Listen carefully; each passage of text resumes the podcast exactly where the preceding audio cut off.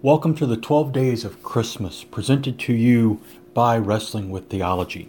I hope that these devotions help focus you again on our Savior as we celebrate the season of His birth.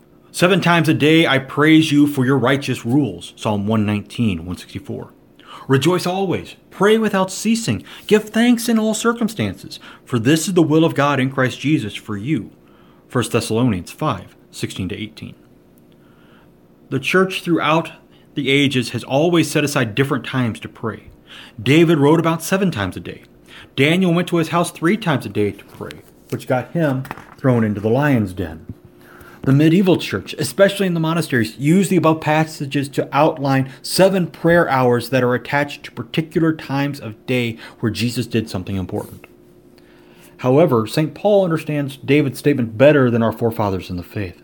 Our entire life should be a life of prayer. Luther said in the first of his 95 Theses, Our Lord and Master Jesus Christ willed that the whole life of believers be repentance. Repentance is nothing more than prayer.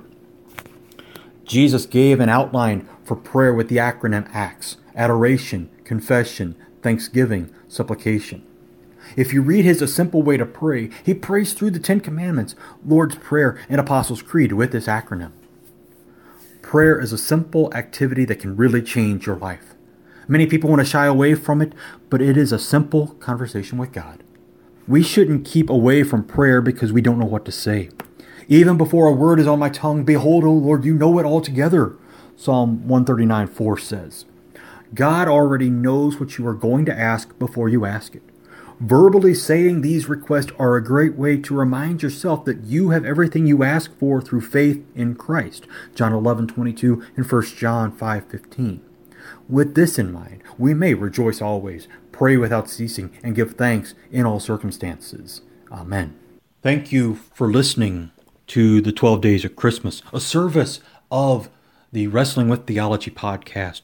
I encourage you to subscribe to the podcast, follow it on Facebook, go to wrestlingwiththeology.org and see the many different things that there are to see through this great ministry. Once again, I humbly thank you for joining me for these couple of moments to look to our Lord as we celebrate the 12 days of Christmas.